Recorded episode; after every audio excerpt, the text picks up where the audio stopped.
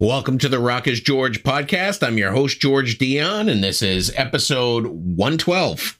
Thank you for tuning in. Be sure to hit the subscribe or follow button and check us out at the loudest.com on the planet, knac.com. My guest for this episode is blues guitarist Clay Melton. He has a brand new single out called Alive on a Wire. It's from his forthcoming, as yet untitled studio album. Last year, Clay released Live in Texas, sort of a live version preview of some of the songs that are going to end up on the studio album. Prior to that, his highly regarded EP, Back to Blue, was released in 2021. Clay's getting ready to hit the road for an extensive spring summer jaunt, a little bit through the South and then through the East Coast. I had the chance to catch up with him prior to heading out. So here's blues guitarist Clay Melton. If if I knew absolutely nothing about Clay Melton, how would you describe your music to me? Man, it's rock and blues. It's uh, the real deal trio thing. You know, we we sound like a band in a room doing it with uh, instruments and a- loud. I'd add loud to that. Who's a part of your band? Who backs you up? Uh, Zach Grindle is on the drums, and then uh, Zachary Cox is on bass. Uh, I've known both of them. I've known I've been playing with uh, Grindle, the drummer, for about almost coming up on nine years, and I've known uh, Zach Cox since middle school, and he joined the band about a year and a half ago. Okay, and you you just released a single from your forthcoming album called "Alive on a Wire." It's a hard rock and blues uh, track. If you want to talk a little bit, what what inspired the lyrics of this song? Uh, we wrote the song when we were coming off of uh, our summer tour last summer and it was one of those tours where it was just go go go just kind of whirlwind like you know the show every day and long long nights uh, after the show and you know the typical touring thing but it, it was a very fun and successful tour and and couldn't have gone smoother. And so we uh, came feeling kind of energized out of it. So it's kind of about it was about that energy and tour life being on the road. And um, you know now that it's coming out this year before our next tour it's kind of like kind of an anthem for us. We play it early on in the set, kind of get us hype, hyped up for the rest of the show. Absolutely. And you have uh, another single on the way in a couple of months on April 14th, Runner, which I believe you previewed on your Live in Texas album. If you want to talk a little bit about what inspired that song. Yeah, Runner was, um, we recorded and released on our last uh, live album, Live in Texas. And that, along with a handful of songs on that album, when we released them on live in Texas, it was the first time they'd ever been heard before or released. And in addition, it was the first time they'd ever been performed before live the night they were recorded at the concert, um, which was intentional. You know, I, had always loved hearing artists that I like do a live album after I've fallen in love with the studio album. And, you know, you hear things that you know are different, that they've changed things up or something, and it's exciting. And so this is just the flop of that experience, and uh, we've taken some of those songs now and are doing studio versions of them uh, here at my house. And you know, we've had we had a whole year of touring also since those uh, recordings were uh, for the live album committed, and so they've grown in different ways. And a couple of the songs from Live in Texas, we thought we'd uh, give them a go at the studio version. And about how far how far along are you with this new studio album coming out? We've got most of it written, um, and we're in process of getting the mixes and still tracking done. You know, I'd like to, I think, throw a couple more songs on there before I I call it done. Um, and you know that with the writing process, that can mean writing. You know, if I only want two more songs, I might write five, or I might just write two, and those are the two. You know, um, sometimes it's just you keep going until you're sure that's the one, right? Do you have a name for the album yet? Uh, we got some names in the works, but we're keeping that under wraps so far, and as well as the release date. Okay, is it difficult? I know you're you, you do a lot of touring, so I mean it's obviously difficult trying to put an album together while you're on the road, and it makes sense that you would release the live album in in between. Yeah, the live album was kind of to the effect, you know, we we were ready to get back on the road after the the pandemic and things had started to you know pick back up um, and so it it saves a lot i mean whenever you record the concert in one night you know that's a whole different thing you have a lot of time to mix and uh, we focused on touring because you know that's a way different than a studio album where who knows how long you'll be tracking. Um, so this year it is very much whenever we're not on the road, we're in the studio and finishing this album. And by studio, I mean my living room. We're doing this whole album ourselves and then uh, mixing it with who mixed live in Texas, as well as a couple of our tracks for Texas Cyclone. Uh, his name's Sebastian Cure. And I met him working in Austin, but he's from Colombia originally and moved back down there during the pandemic. So we're doing everything online and he's just killer. Your music is released through Watchtower Entertainment. Is that your label or is that somebody else that you use for distribution? No, that's ours. We're uh we're independent, unsigned um as far as labels go. And at this point it's it's working for us, but we thought we put together a little company to, you know, to release things through. And um, hopefully eventually you know in the long term future we'd love to produce and bring on other artists.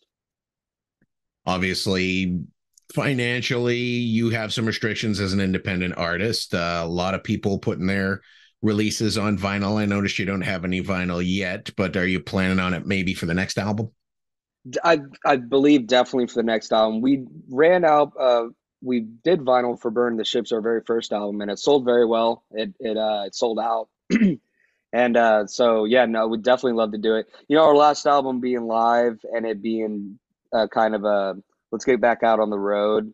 We just did, not end up doing vinyl because of turnaround times uh, can be tricky. Uh, there's still not a lot of plants um, duplicating these uh, vinyl records, but um, for the, this upcoming album, we'll definitely have it available. Great. Are you a vinyl fan yourself? I am. Uh, if I could pan over a little, I got a whole shelf of all kinds of stuff. This house belonged to my grandparents. Uh, they've since passed, but they had a huge uh, record collection here with a lot of great, you know, like 50s vocal groups and Texas country and all kinds of stuff. Even though you're independent, I, I notice you're working with uh, Grammy Award winning studio people for your live album. You had Malcolm Harper. He's he's a multi Grammy winner. How do you how do you get in contact with people like that? I mean, obviously, you know, this is said all the time. The people you know is is how things come together that you would never think would happen, right?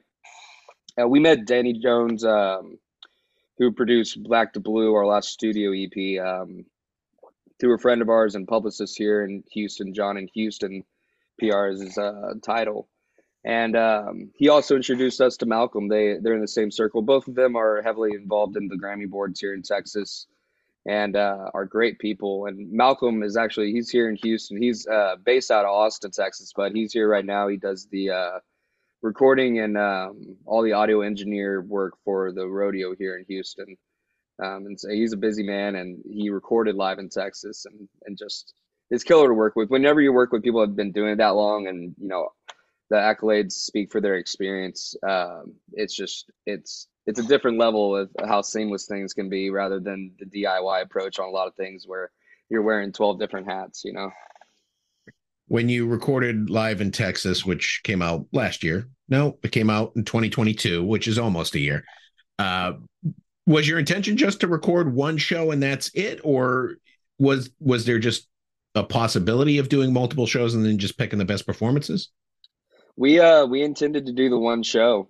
Uh, it was kind of a culmination of having certain people there and available, um, as well as wanting to keep it to just one audience and uh, keep it real too. You know, uh, I didn't want to be doctoring up a live album uh, after the fact. I'd, I'd, be shaking my head for years if I if we were doing that. Um, so I, it was it was definitely intentional to kind of keep it just direct in one show. And you're not really wasting any time. You're heading back out on the road pretty soon for a tour through the spring and through the summer. So um, I know you're coming my way in May in Massachusetts here. So this is sort of more of an Eastern trek than staying closer to your hometown uh, in Texas. Yeah, yeah, we're kicking off uh, April. Uh, technically, our kickoff is coming up this week in Houston um, at Dosey Doe. We're doing it's our second annual Clay Clay and Friends concerts, which is the first one was where Live in Texas was recorded. We had Searle Tuna, Cool and the Gang coming up, uh, Evelyn Rubio from here in Houston. Um, and so this year we have a different guest, but it's kicking off this Thursday. But April 23rd is where we first leave town, and we're at the Baton Rouge Blues Fest, and then everything else is on the East Coast, Virginia, Massachusetts. We have three or four dates in. Um, we're playing Daryl's Club up in New York, so if you're up, up in that area, grab some tickets. I'll probably catch you in Cape Cod when you get to West Yarmouth. Uh, the other places are way out west, where you're up in Amherst like that. That's like a two-hour ride. But uh, yeah, yeah. Have you ever played Daryl's house before? I've heard good things. No, I love the TV show. Yeah. Um, and so so I'm a little psyched personally to just check it out. I've never been up to Pawling either, and so we're excited about that. Great. Um, you recently opened up for Grand Funk Railroad, and you've played with Robert Cray and Chris Daughtry and Night Ranger and all these big bands. Do you ever you ever get a little starstruck or fanboy? uh, sure. You know, I mean, at, at the very worst, if, if I'm feeling like that, then I try not to uh, to to bother anybody, right? but it's, it's but sometimes you're like, oh man, you know, you want to ask them all these questions. I'm a music nerd at heart, so it is hard sometimes. and I saw that you played out in California with at the Whisky a Go Go with Paul Gilbert, who is uh, quite the different guitar player than you are. But uh, I would imagine that you guys had to have traded conversations there he's a super nice guy, and his trio was extremely tight. I mean, they really, yeah, they tore the roof off that thing. I love his guitar tone; just sings, you know. Uh, your your guitar influences are uh, Billy Gibbons of ZZ Top and Stevie Ray Vaughan, and um, they they lean towards the rock side of blues. Had you ever had an opportunity to meet either one of these gentlemen?